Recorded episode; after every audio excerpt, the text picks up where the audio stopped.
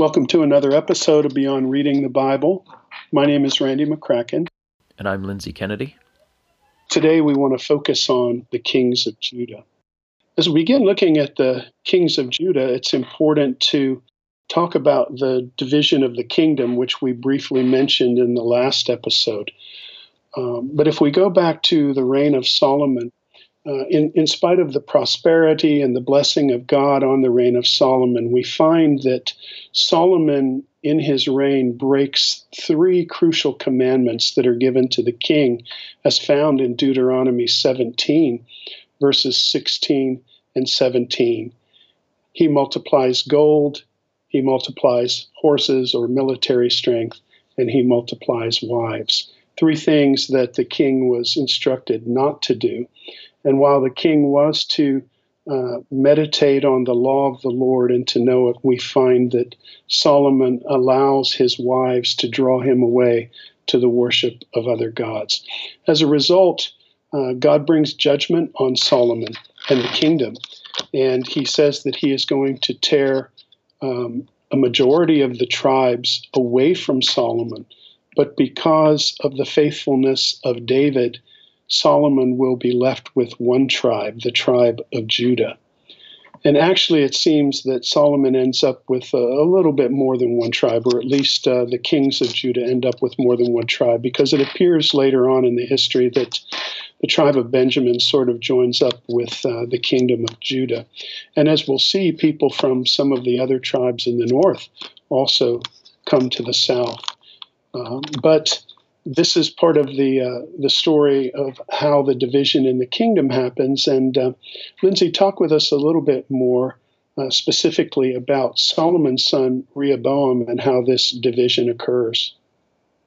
Yes, so we've mentioned a little bit about this in the previous episode when we looked at Jeroboam, not to be confused with Rehoboam, but Jeroboam being the king of the north, the first king of the north.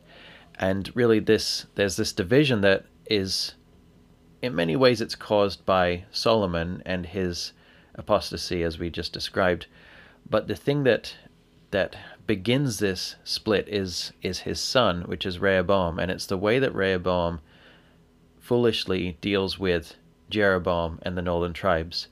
And so Jeroboam comes to Rehoboam, the son of Solomon, saying to him that your father treated us like Pharaoh treated Israel. And are you going to reign like him? Are you going to be harsh on us? Or are you going to be kind to us, really? And so Rehoboam, there's this classic moment where he goes to ask the older counselors what he should do, and they say you should be kind to them. And then he goes and asks really his peers, uh, and they all say, in sort of a um, rude euphemism, really, they say you should tell Jeroboam that, that you're going to be stronger than your dad. Basically, you're going to be even harsher to, to them, and they better get in line. Um, he foolishly obeys or follows their wisdom, their counsel, and as a result, uh, the kingdom is split. And it's not really split in half because, as Randy mentioned, the majority of the tribes go up to the north. And so Jeroboam leads majority of Israel in really an exodus from the reign of the kings of Judah.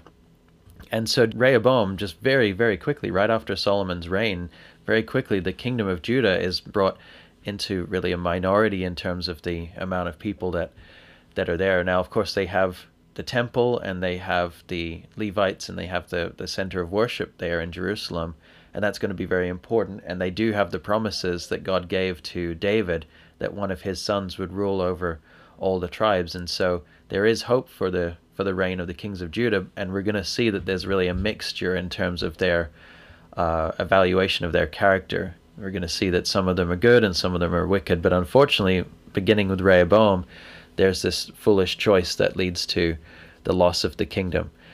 Uh, we also see that that during this time of Rehoboam and Jeroboam, there was continual war between the north and the south, and so this division really just just happened so immediately and so strongly between these nations. And then because of Rehoboam's foolishness, he, he also loses a lot of the wealth that Solomon had built up over his kingdom, being, of course, the most wealthy stage of Israel's uh, kingdom. But Rehoboam loses the majority of this when the Pharaoh, whose name is Shishak, he Pharaoh of Egypt, uh, loots the temple and the palace. And that's actually something that we're going to see a lot through the kings of Judah, that the temple is, is pillaged many times, and, and that culminates in the destruction of the temple under Babylon. Good. And um, Lindsay, as you've mentioned, there's a mixture of both good kings and bad kings, uh, which in one sense is refreshing because as we went through the kings of Israel, we noticed that none of them received a positive rating from the inspired author. Uh, our focus in Judah is going to be mostly on these these good kings, and so we just want to make everyone aware that there is this mixture of good and bad. Uh, but we'll be focusing mostly on the good kings because of the uh, positive impact that they had on on the kingdom. Uh, and so the the next king that we're going to look at is a king by the name of uh, Asa or Asa, if you want to pronounce it uh, in its Hebrew form.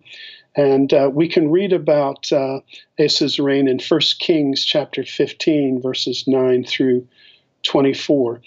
One of the significant things about Asa is that only Hezekiah and Josiah receive higher praise in the book of Kings than he does. He does a number of important things. Um, uh, one of the brave things that he does is he deposes his powerful grandmother, uh, who was an idolater and he rids the land of idols. So uh, imagine going up against the matriarch of the family, uh, who is a powerful royal figure and has been for quite a long time, and to stand up to her and to depose uh, her of her power. Uh, because of her idolatrous influence, and then to start this reform that uh, rids the land of idolatry. So, this is one of the great things that Asa does. Um, he's criticized for a couple of things. We'll notice that even with the good kings, there's always a mixture of mistakes as, as well as uh, the good things that they do. Uh, Asa, as a number of the kings of Judah are criticized for, uh, he's criticized for not removing the high places. Uh, so while he rids the land of idolatry, the high places are those places where Yahweh, the true God, continues to be worshiped. But instead of uh, consolidating the worship in the temple at Jerusalem, Asa allows these high places to continue. Another thing that he's criticized for is making an alliance with the king of Assyria, or with the king of Syria. Sorry, not Assyria, but Syria. Uh, as Lindsay mentioned, there continues to be war between the northern kingdom of Israel and the southern kingdom of Judah. And so uh, Asa tries to enlist the help of the king of Syria in order to uh, fight against Baasha, who is the king of Israel. And he's rebuked for this because instead of trusting the Lord, uh, he ends up uh, trusting in military alliances with uh, ungodly nations. Uh, he actually gets criticized for this by a prophet by the name of Hanani, and uh, to Asa's discredit, rather than repenting and listening to the prophet, he actually throws the prophet into stocks and in prison. Uh, and so uh, we see that Asa is, is far from perfect, uh, and yet at the same time, he, he does a number of good things. At the end of his reign, he uh, ends up with uh, what the biblical writer says is a disease in his feet. And once again, he's criticized for seeking the physicians but not seeking the Lord. And so while his reign is, is basically a good reign, it does seem to end on a bad note. Uh, the book of Chronicles tells us that because of Asa's reforms, that many from both Judah, Benjamin, the tribe of Simeon, the tribe of Ephraim, and Manasseh all gather to Asa because they see that the Lord is with him. So, as we had mentioned earlier, uh, even though the uh, southern kingdom basically consists of Judah, we do see that those who desire to continue to worship the Lord at the temple in Jerusalem end up moving southward and uh, become incorporated into the kingdom of Judah. So then, following Asa, we have his son Jehoshaphat, and he's another king that that the text tells us that is a righteous king. He not only follows the, the Lord, but he also removes more elements of false worship from the land. And so he's continuing really what his father was doing, and this is a good sign. Uh, he also sends out um, the Levites and some officials to teach the people about the law throughout the land. And so these are all really good things. It says that the Lord blesses Jehoshaphat's reign as well. And so this this is all really a good start for Jehoshaphat and there is one big foolish mistake I think that he makes though and uh, he's not declared a wicked king for this but it is an act that's considered foolishness which is that he makes an alliance with the northern kingdom which on first thought or maybe on the surface might be a good thing because the tribes have been at war for so long and really we we would like to see the tribes be reunited. But by really, unfortunately, he allies with the north when Ahab is ruling, and Ahab, as we've seen in the previous episode, is one of the worst kings in the north. And doing so really leads to compromise on his own part, on Jehoshaphat's part. He goes to war with Syria, and it's not really a uh, necessarily a wise battle. And actually, the prophet of Yahweh denounces this battle and says that uh, Ahab's going to die in this battle, and and really Jehoshaphat's life is spared through an act of God in this battle that ensues. And when he returns, a prophet comes to him and uh, rebukes him and says, Why did you ally with those who hate the Lord, those who hate Yahweh? And so Jehoshaphat, that's really a big mistake of his of his career as king, and not to mention that, but also uh, bringing an alliance with the house of Ahab through marrying one of his sons, Jehoram, to the daughter of Ahab and Jezebel. Yeah, and this leads to uh, some real tragedy within the history of the kingdom of Judah. Uh, this this marriage uh, of Jehoshaphat's son Jehoram to Ahab and Jezebel's daughter, her name is Athaliah, uh, and so they have a son. His name is Ahaziah. And as we mentioned in the previous episode, there can be a lot of confusion in names here because both the northern and southern kingdoms have kings named Jehoram and have kings named Ahaziah. Uh, but we're speaking now about King Ahaziah of Judah, and he is the son of Athaliah and King Jehoram of Judah. He dies when Jehu uh, takes over the throne of Israel, which we talked about in the previous episode. He's actually visiting his uncle, uh, the king of Israel, when Jehu's coup takes place, and Jehu ends up not only killing the king of Israel, but killing the king of Judah. And in a sense, uh, Jehu is continuing to fulfill prophecy of the destruction of Ahab's line because, after all, the king of Judah is now related to the family of Ahab. When Ahaziah is killed, this leaves a vacuum in the throne of Judah. Uh, what happens is that Athaliah his mother, who we remember is the daughter of Ahab and Jezebel, usurps the throne. So she takes over the throne. Upon her taking over the throne, she begins to destroy all the royal seed of the house of David. And so this is an incredible crisis. It looks like there's not going to be any descendant of David to reign on the throne in Judah. Uh, now, while we had talked about the fact that the northern kings frequently had different dynasties ruling, in the south, in Judah, it was always a descendant of David. Uh, through God's providence, one young child is spared. His name is Jehoash or Joash, he goes by both. And he's rescued, and he's hidden away by the high priest and those who are loyal to the, the throne of David. And at the age of seven, so seven years later, he's a baby when this coup takes place.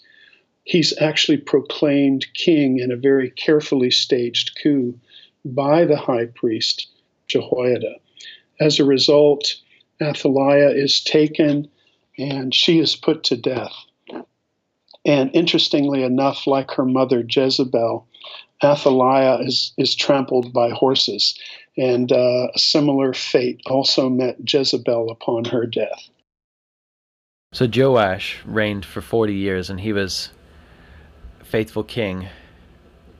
And he really became the first in line of four overall good kings. The narrative tells us calls them righteous kings. Doesn't necessarily mean that they're perfect in all of their choices and actions and so on, but these are are better kings that usually at, at some point in their reign they at least start off well uh, before turning away from the Lord um, or maybe making some foolish decision. And these kings are Joash, Amaziah, Uzziah, and Jotham. Joash repaired and restored the temple, which had now been standing for about 160 or 170 years. As I'd mentioned earlier, the, the temple plays a huge role in the story of the kings of the south, and so there's this constant theme of uh, the temple being pillaged or the temple being restored, and, and any king that restores a temple, that's usually a really good sign. Uh, and there's some archaeological artifact connected with Joash repairs of the temple that's known as the Joash inscription. This is, I mentioned it's controversial. I think, Randy, you should step in here and elaborate on this a little bit more. Yeah, a number of years ago, um, back in the early 2000s, a tablet came to light uh, that was called the Jehoash inscription. It received this name because uh, it actually speaks of Je- Jehoash's decree, and it's written in the first person as if Jehoash is the one who wrote this inscription, talking about the cleansing of the temple uh, and the repairs that were done to it. And it sounds very, very similar to the record that we have in Second Chronicles about Joash's repair of the temple. Now, the reason it's controversial is it was found in the collection um, of uh, an antiquities collector. This is a person who who buys and might sell artifacts. Uh, a lot of times, these artifacts come through the black market through antiquities dealers. Uh, if if this inscription had been found in an archaeological excavation, there would have been absolutely no doubt that it was authentic. But because it was in this uh, collector's collection, uh, he was actually accused of forgery, along with a number of other uh, famous items in his collection.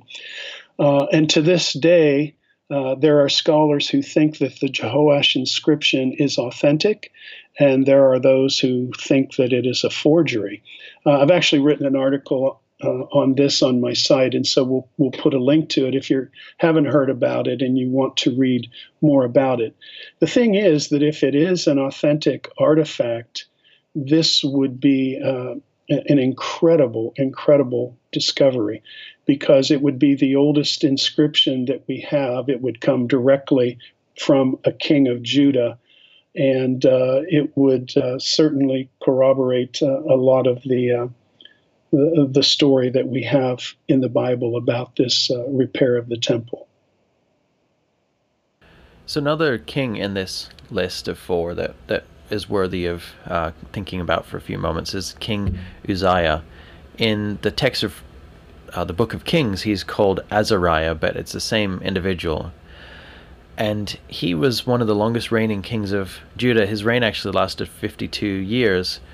Uh, and his part of this reign overlapped with Jeroboam II, as we mentioned in the previous episode. He was one of the kings of Israel. And between the two of them, their kingdoms reached about the same sort of size as that of Solomon. So this is a time of prosperity both in the north and the south.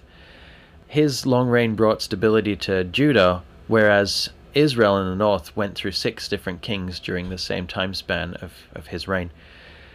And it's at the death of Uzziah that the prophet Isaiah receives his call to be a prophet. That's a famous passage in Isaiah chapter 6 where it says, uh, in the year of Uzziah's death, I saw the Lord, and he has this this uh, vision of the Lord in the temple. Uzziah, unfortunately, is that king who started well, but in his pride, he thought that he could do things in the temple that, that really only priests could do, and and as a result, he was uh, made a leper. And so, even though he, it's not as though he was rejected by the Lord, he still was not able to enter the temple from that point onwards. So, he's really a tragic figure but even still, the text calls him a righteous king overall. And so that really leads us to the next king, uh, Hezekiah, which, Randy, do you want to take this king for now? Sure.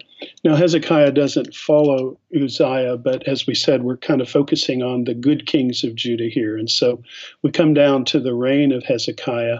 And based on his faithfulness to the Lord and his uncompromising religious reformation, Hezekiah is praised as one of Judah's greatest kings. You can read about that in 2 Kings chapter 18, verses 1 through 6. And so, uh, following the apostasy of his father, uh, King Ahaz, Hezekiah's faith and reform uh, was really instrumental in saving Judah from destruction. So Hezekiah had an ungodly father, worshipped idolatry, made a, a covenant with the uh, king of Assyria, and so brought a lot of foreign influence into the kingdom of Judah. And Hezekiah purifies um, the uh, the temple and uh, reforms the land. And Hezekiah is one of the first, if not the first. Uh, Jehoshaphat did some of this, but Hezekiah does away with all of the high places in the land, as well as doing away with the idolatry uh, in Judah. And so his his reform is is far reaching, and as a result, uh, I really believe that this is one of the reasons that the kingdom of Judah was able to outlast the kingdom of Israel it was during this time that the Assyrian army swept through the kingdom of Israel around 722, 721 BC, as we mentioned. And Hezekiah was early in his reign at that point, at least according to some scholars' accounts. There's some debates as to exactly what years Hezekiah reigned. But we do know that around 701 BC, um, Hezekiah rebelled against the king of Assyria, and Judah was threatened with destruction by the Assyrian king Sennacherib. Hezekiah continued to depend on the Lord. And as a result, we have this famous story of how the Lord saved Jerusalem you can read about it in 2 Kings 18 and 19, and it's also found over in, in the book of Isaiah as well. And it relates how God saved Jerusalem by sending an angel to destroy 185,000 of the Assyrian army. That might seem like a fanciful story, but we actually have some corroboration in secular history. We have Sennacherib's own annals, and they confirm that he did not capture Jerusalem. Now, in these annals, Sennacherib obviously doesn't talk about being defeated. In fact, he brags about all the cities of Judah that he does capture and destroy. And then he brags uh, in a very famous statement about uh, locking Hezekiah up like a bird in a cage in Jerusalem. Uh, but we know the rest of the story. The reason he wasn't able to conquer Jerusalem was because the Lord interceded it's interesting to me that as we go through these kings, there are a number of historical artifacts that scholars and archaeologists have uh, uncovered and discovered over the last number of years. One of these uh, includes the, the annals of, of Sennacherib, which confirms the, the biblical story that he was unable to take the, uh, the city of Jerusalem. Now, this is a really important event in uh, Judah's history because God's deliverance of Jerusalem led the people, particularly uh, all the way up to 100 years later, during the time of Jeremiah, it led the people to believe that Jerusalem could not be taken because the temple of the Lord was there in Jerusalem and God would not allow anyone to destroy the temple. So this is this uh, event in Judah and Jerusalem's history has a large impact upon what happens a hundred years later when the Babylonians come. And the prophet Jeremiah actually prophesies that they will indeed take the, the city of Jerusalem. Um, finally, in, in Hezekiah's time, uh, although his reign overall was characterized by a, a good reign. One of the things that Hezekiah does is he allows the king of Babylon to come in and see all the treasures of the Lord's house. And this actually leads Isaiah the prophet to prophesy that the Babylonians would eventually conquer Jerusalem and that this was a foolish mistake on Hezekiah's part. And so we're going to jump from Hezekiah down to uh, the final reigns of some of the kings of Judah. And Lindsay, why don't you take up the story there? It's such a shame that if Hezekiah can be considered one of Judah's greatest kings, that his son Manasseh could really be considered the worst of Judah's kings. He he actually reigned uh, the longest of all of the kings of Judah, but he was also the most wicked. Even though Jerusalem wasn't destroyed at his time, he is blamed for its destruction. Uh, several times in the text of Second Kings, it refers to the fact that Manasseh did such wicked wicked things, and that this is why the temple and Jerusalem was destroyed. It's interesting that the story of Kings doesn't tell us this final part of his story, but Chronicles tells us that Manasseh actually repented after his long time of apostasy and, and wickedness. Uh, so it's very interesting that, that he is actually carried away to Babylon himself by the Assyrians, and but he prays and repents and is returned to Jerusalem. The story of Kings is trying to tell us why the exile happened, among other things, but Chronicles tells us this extra detail that Manasseh actually repented in his own lifespan. So it's, it's quite interesting how he contrasts with these earlier kings who start off well and they end um, mixed or poorly. Manasseh starts off terribly, but actually repents in his latter years. And it's his grandson Josiah that that actually is a very righteous king, and so there's some good. There's still some good story left to tell with these kings, but it's unfortunate that that really he's not able to stop the exile from happening, um, even really because of Manasseh's wickedness and the way that he had uh, turned Judah into idolatry. But this the text praises Josiah even greater than uh, Hezekiah. Josiah is really one of the absolute greatest kings of the south, and he's even compared to David. Josiah reigns from a very early age, like Jehoash. He he begins to reign at age eight, and he also, like Jehoash, is repairing the temple. And during these repairs, the book of the law of the Lord is discovered in the temple. So he's already this righteous king because he's restoring the temple and all the rest. Uh, but in doing so, the law of the Lord is discovered, and it's it's not entirely clear what this is. This could be the whole of the Torah, or many people think that this is a portion or the entirety of Deuteronomy. Uh, and we can see this because of what happens when he finds the, the law. He takes it to a prophetess named Huldah, and she verifies that this is the law of the Lord and and he really is worried when he sees what the contents of law state and and it seems most likely that he's reading some of the latter portions of Deuteronomy where we see uh, if Moses predicting if you are faithful in the land you will remain but if you turn to other gods and turn to unfaithfulness you'll be cast out of the land. And so Josiah really just wants to reform Judah and set things straight to to worship God properly yeah, we were talking about um, some of the interesting archaeological evidence during uh, the period of these kings. And when it comes to the reigns of Hezekiah and Josiah, uh, archaeologists have actually discovered uh, evidence of the reforms that the scripture says that they carried out. A couple of places where uh, they found that one is in a city called Arad, which is in the southern part of uh, modern Israel. Uh, there, Solomon had at once upon a time built a fortress, and also at, at, some point in the history of that city, a temple had been constructed there, which sounds a little surprising. But this would be one of those high places that were talked about in Scripture. Um, during the, both the reigns of Hezekiah and Josiah, we have evidence at Arad that Hezekiah and Josiah dismantled this temple. And uh, one of the ways in which uh, this was done in the ancient world was to cover it over and to, and to bury it. Uh, and that's what they did. Um, also, uh, most recently, in a city known as Lachish, uh, which is a fortified city in the southern part of Judah, uh, just about a year or two ago, archaeologists discovered a very curious item uh, in the city gates of Lachish, there was uh, once again a small temple or shrine where worship was being carried out.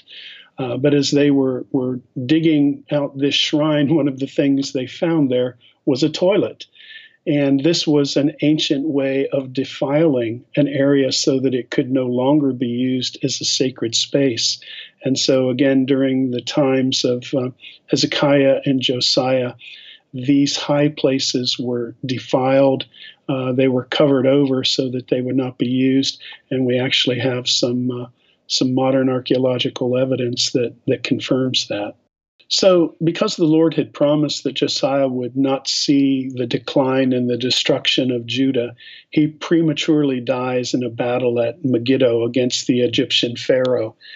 He reigns a total of 31 years, and following his death, we have a, a, a quick end to the kingdom of Judah. Uh, Josiah dies in about 609 BC. And 23 years later, in 586 BC, Nebuchadnezzar comes, the king of Babylon, and he completely destroys the city of Jerusalem. He burns the king's palace and the temple of the Lord. And in that 23 year span, Judah has four more kings. And all of these are related to Josiah. And sadly, all of them are wicked. Three of them are sons of Josiah, guy named Jehoahaz, guy named Jehoiakim, and a fellow named Zedekiah. And then one of Josiah's grandsons, Jehoiakim or Jehoiachin, uh, also uh, is on the throne for a period of time. There's some interesting symmetry between these final kings. Uh, two of these kings only reigned three months.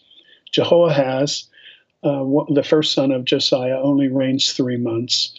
And also Jehoiachin, who is the grandson of Josiah, only reigns three months.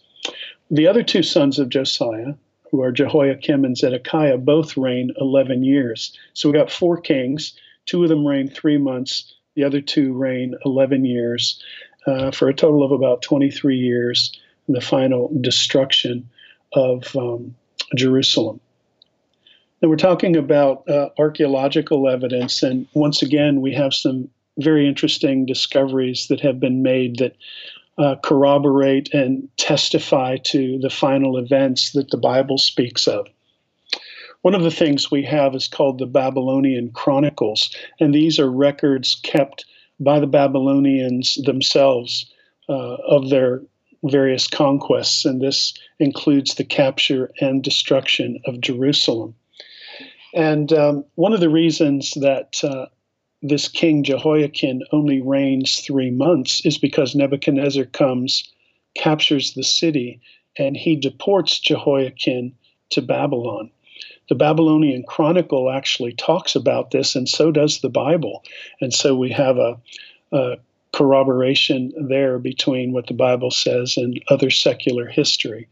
The Babylonian Chronicle also goes on to describe the destruction of Jerusalem. Uh, another very interesting find, again in this city of, of Lachish, is what are known as the Lachish ostraca. Now, ostraca are simply uh, broken pieces of pottery that were used in the ancient world for writing messages.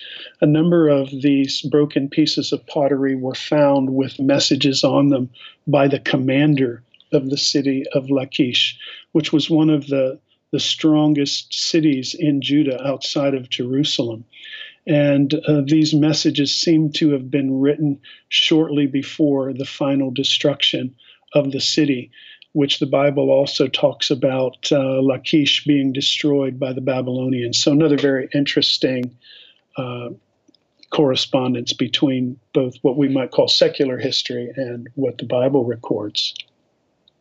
Lindsay, as we come to the conclusion here of the reign of the kings of Judah and the destruction of uh, Jerusalem, uh, the kingship, uh, the people being deported to Babylon, uh, got some final thoughts for us. Well, I, I do have a few. One is that really the narrative of kings, which is what we've been mostly working with, it brings to conclusion the storyline that begins through the Torah, but also the book of Joshua of Israel entering the land, taking the promised land, and then Kings tells us the story of them uh, really having the promised land taken away or, or them being taken away from it. Uh, we also see the, the building of the temple, and again in Kings we see the destruction of the temple. And so there's really a, a conclusion to this story, or at least a, a small conclusion, awaiting a, a new opening of the story that we see through the hopes of the prophets and the hope for return to the land of Israel and so on. And so Kings it plays a very important role for leading us up to the exile, and the exile being a, a major story point in the storyline of the Old Testament. Recalling our very first episode in this series, um, we talked about how Adam and Eve were represented as royal figures, and as a result, all of humanity was created uh, in the royal image of God. Uh, and just as Adam and Eve disobeyed the Lord and were exiled from the Garden of Eden, so too Israel, because of its disobedience, meaning both Israel and Judah, are exiled from the land. Before Adam and Eve are exiled from the from the Garden of Eden, though, they are given a promise uh, that uh, through their seed one will come who will conquer the serpent. And we have a final word of hope of sorts in the book of Kings as well. Uh, and we certainly have hope expressed at the end of Second Chronicles. But the closing lines of 2 Kings 25 report how this King Jehoiachin that we've talked about was released from prison by the Babylonian king and was allowed to dine at the king's table. And so this act of kindness provides hope that God has not abandoned his people and that there's yet hope for the future.